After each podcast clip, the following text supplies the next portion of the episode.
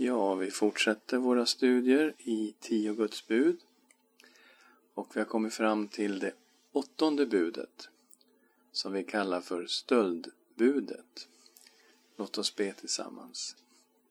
Tack Herre för att du också är skapare av himmel och jord och att allting egentligen tillhör dig.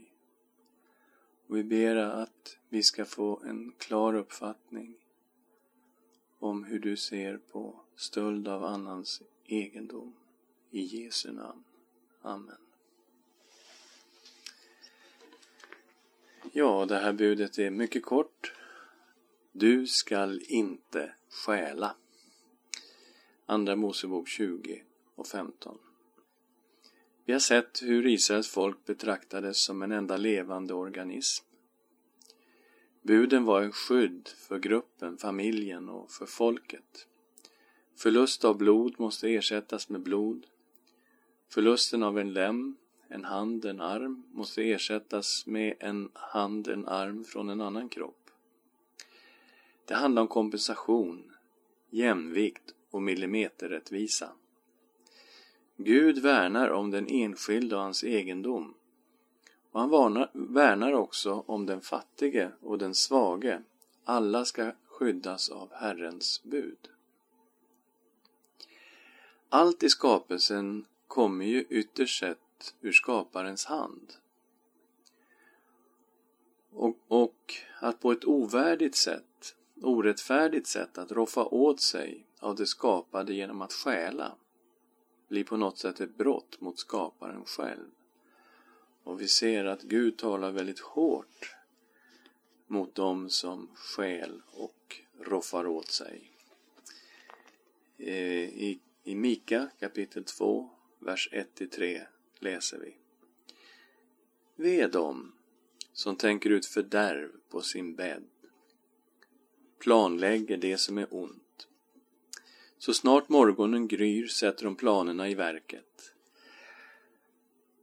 Eh, om det står i deras makt, de har begär till åkrar och roffar dem åt sig, till hus och lägger beslag på dem. De använder våld mot människor och hus, mot en man och hans egendom. Därför säger Herren så. Se, jag tänker ut ont mot detta släkte ni ska inte kunna dra er hals ur det, och ni ska inte gå stolta, ty det blir en ond tid. Så även sådana här synder orsakade då Herrens vrede och ledde till Guds dom över folket. Normalt så tänker man ju inte att det här budet också skulle ha ett dödsstraff som påföljd eftersom det finns så tydliga lagar på hur mycket en tjuv måste betala tillbaka när han har stulit. Eh, vi läser om de här reglerna för återbetalning av stöldgods i Andra Mosebok 22, vers 1-4. Om någon stjäl en oxe eller ett får och slaktar eller säljer djuret ska han ge fem oxar som ersättning för oxen och fyra får som ersättning för fåret. Om tjuven ertappas vid inbrottet och blir slagen till döds vilar ingen blodskuld på den som försvarar sin egendom. Men om solen hade gått upp när det skedde, då är det blodskuld. Tjuven ska ge full ersättning. Äger han ingenting ska han säljas till betalning för vad han har stulit.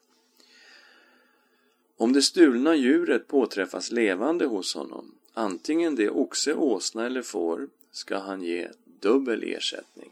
I sjunde versen om någon anförtror åt en annan att förvara pengar eller en annan egendom och det blir stulet i hans hus ska tjuven ge dubbel ersättning om han ertappas.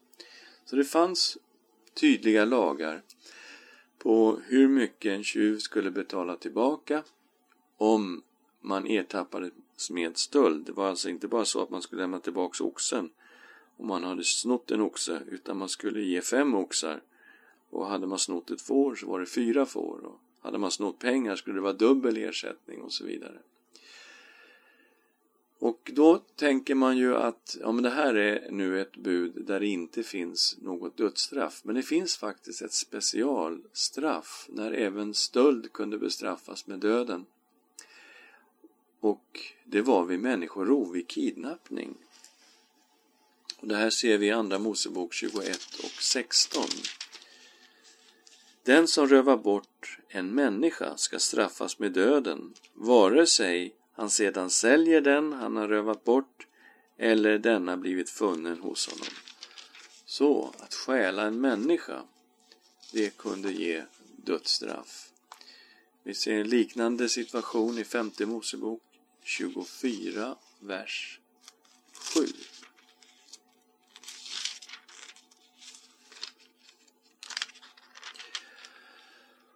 Om en man ertappas med att ha rövat bort någon av sina bröder bland Israels barn och han behandlar denne som en slav eller säljer honom ska kidnapparen dö. Du ska skaffa bort, från, skaffa bort det onda ifrån dig. Och eh, när vi läser det gamla testamentet så ser vi ju att all form av stöld är fel.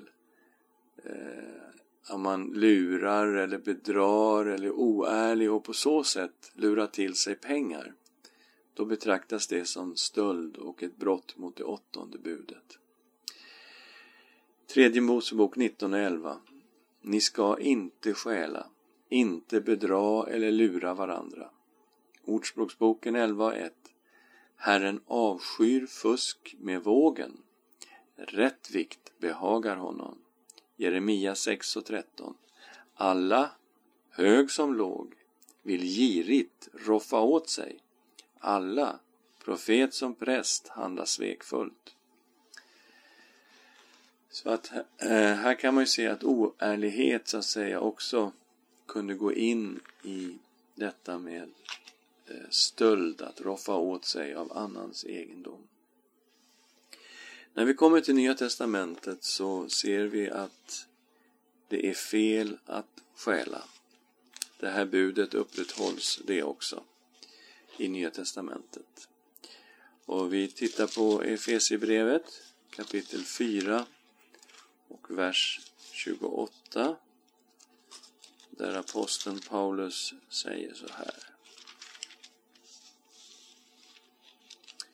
Tjuven ska sluta stjäla och istället arbeta och uträtta något nyttigt med sina händer så att han har något att dela med sig åt den som behöver. Så, inte stöld. Det är fel. Däremot arbeta så att man kan dela med sig åt behövande.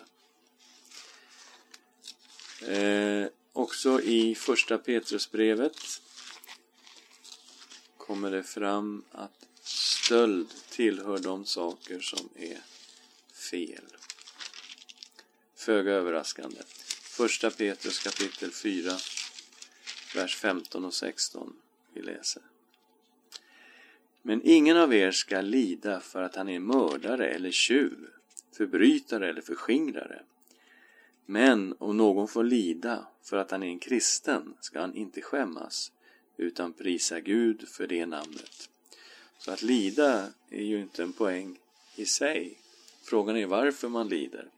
Om man lider för att man har gjort fel, för att man har syndat, då är det ingen höjdare i sig. Men om man får lida för att man följer Kristus, då ska man prisa Gud för namnet, för Jesus namnet som man får lida för. I Nya Testamentet lyfts också fram det här med att stjäla från staten. Vad ska man ha för relation till staten som kristen? Vi hör, tillhör ju Guds rike och samtidigt är vi då medborgare i, i Sverige. Vad ska vi ha för relation till detta? Romarbrevet 13, 1-7 Varje människa ska underordna sig den överhet hon har över sig. det finns ingen överhet som inte är av Gud, och den som finns är insatt av honom. Den som sätter sig emot överheten står därför emot vad Gud har bestämt. Och den som gör så drar domen över sig själv. Ty de styrande inger inte fruktan hos dem som gör det goda, utan hos dem som gör det onda.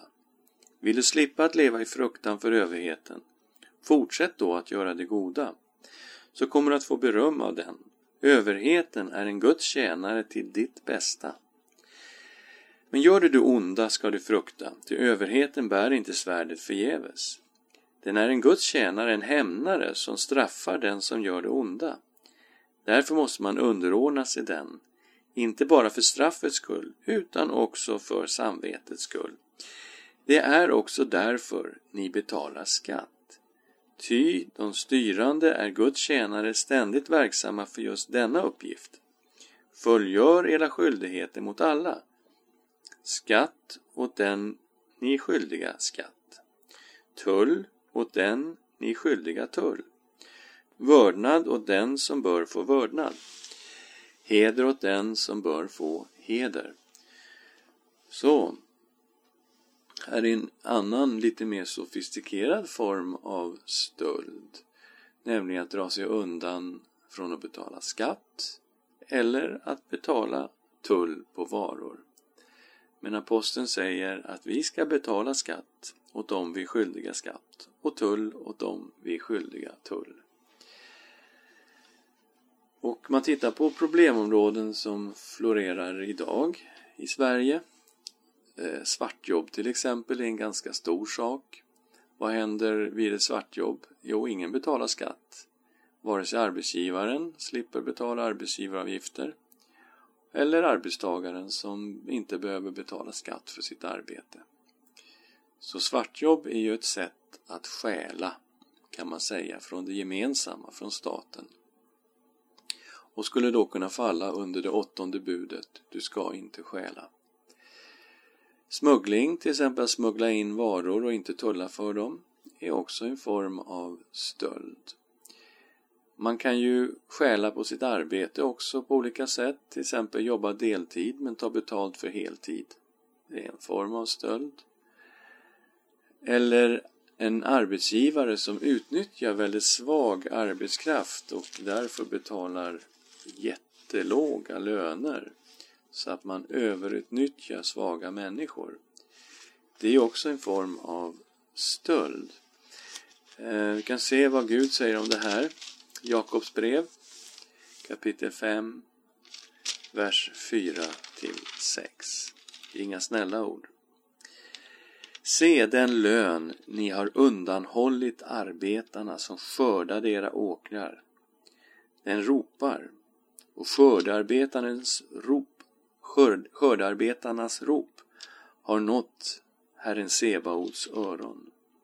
Ni har levt i lyx och överflöd på jorden. Ni har gött er på slaktedagen. Ni har dömt en rättfärdig och dödat honom, och han gjorde inget motstånd mot er. Så det handlar här om godsägare som har tagit arbetare som då har jobbat åt de här godsägarna och samlat in skördar på åkrarna. Men de fick inte betalt. Och de godsägarna levde själva i lyx och överflöd på jorden. De har gött sig på sin slakt idag och det är inga positiva ord som kommer här i Jakobs brev kapitel 5, vers 4 till 6. En annan frågeställning som är lite spännande i det här med det åttonde budet det är Går det att stjäla från Gud? Okej, okay. på något sätt är Gud skaparen av himmel och jord och skaparen allt är Herrens allt på himlen allt i himlen och allt på jorden tillhör honom eftersom han har gjort det. Eh, går det att stjäla från Gud. Så se, Malaki för fram en sån tanke att det är möjligt att stjäla från Gud om man inte ger tionde. Eh, I Malaki 3, vers 6-12. Jag, Herren, har inte förändrat mig och ni Jakobs barn har inte utplånats. Allt sedan era fäders dagar har ni vikit av från mina stadgar och inte hållit dem. Vänd om till mig, så ska jag vända om till er, säger Herren Sebaot. Varför? Men ni frågar, varför ska vi vända om? Får en människa stjäla från Gud? Och ändå stjäl ni från mig.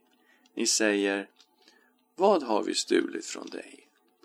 Tionde och offergåvor. Förbannelse har drabbat er, ty ni och hela folket stjäl från mig. För in allt tionde i förrådshuset, så att det finns mat i mitt hus. Pröva mig nu i detta, säger Herren Sebaot, om jag inte kommer att öppna för er himlens fönster och låta välsignelse strömma ut över er i rikt mått.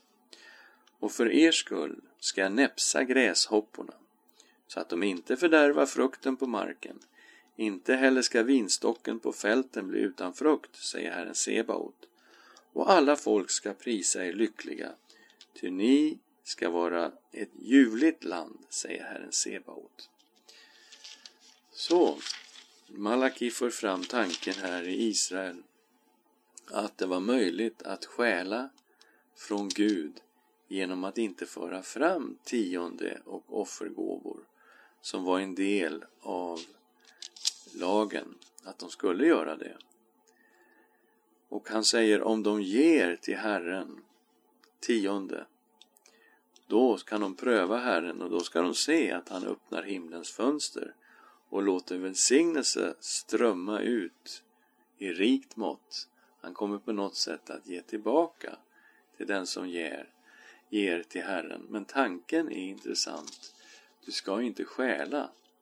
Kan man verkligen stjäla från Gud genom att undanhålla gåvor och offer? Ska vi be tillsammans? Tack Herre för att du skapar av himmel och jord. Jorden är Herrens och allt vad därpå är, jordens krets och det som bor därpå, står det i ditt ord. Till och med vi tillhör dig. Tack Herre att vi får ge av våra liv och oss själva till dig med glatt hjärta. Och beskydda Herre våra tankar, vårt hjärta och våra liv. Tack att du ser till detta med att vi inte ska stjäla utan vara genomärliga människor. I Jesu namn. Amen.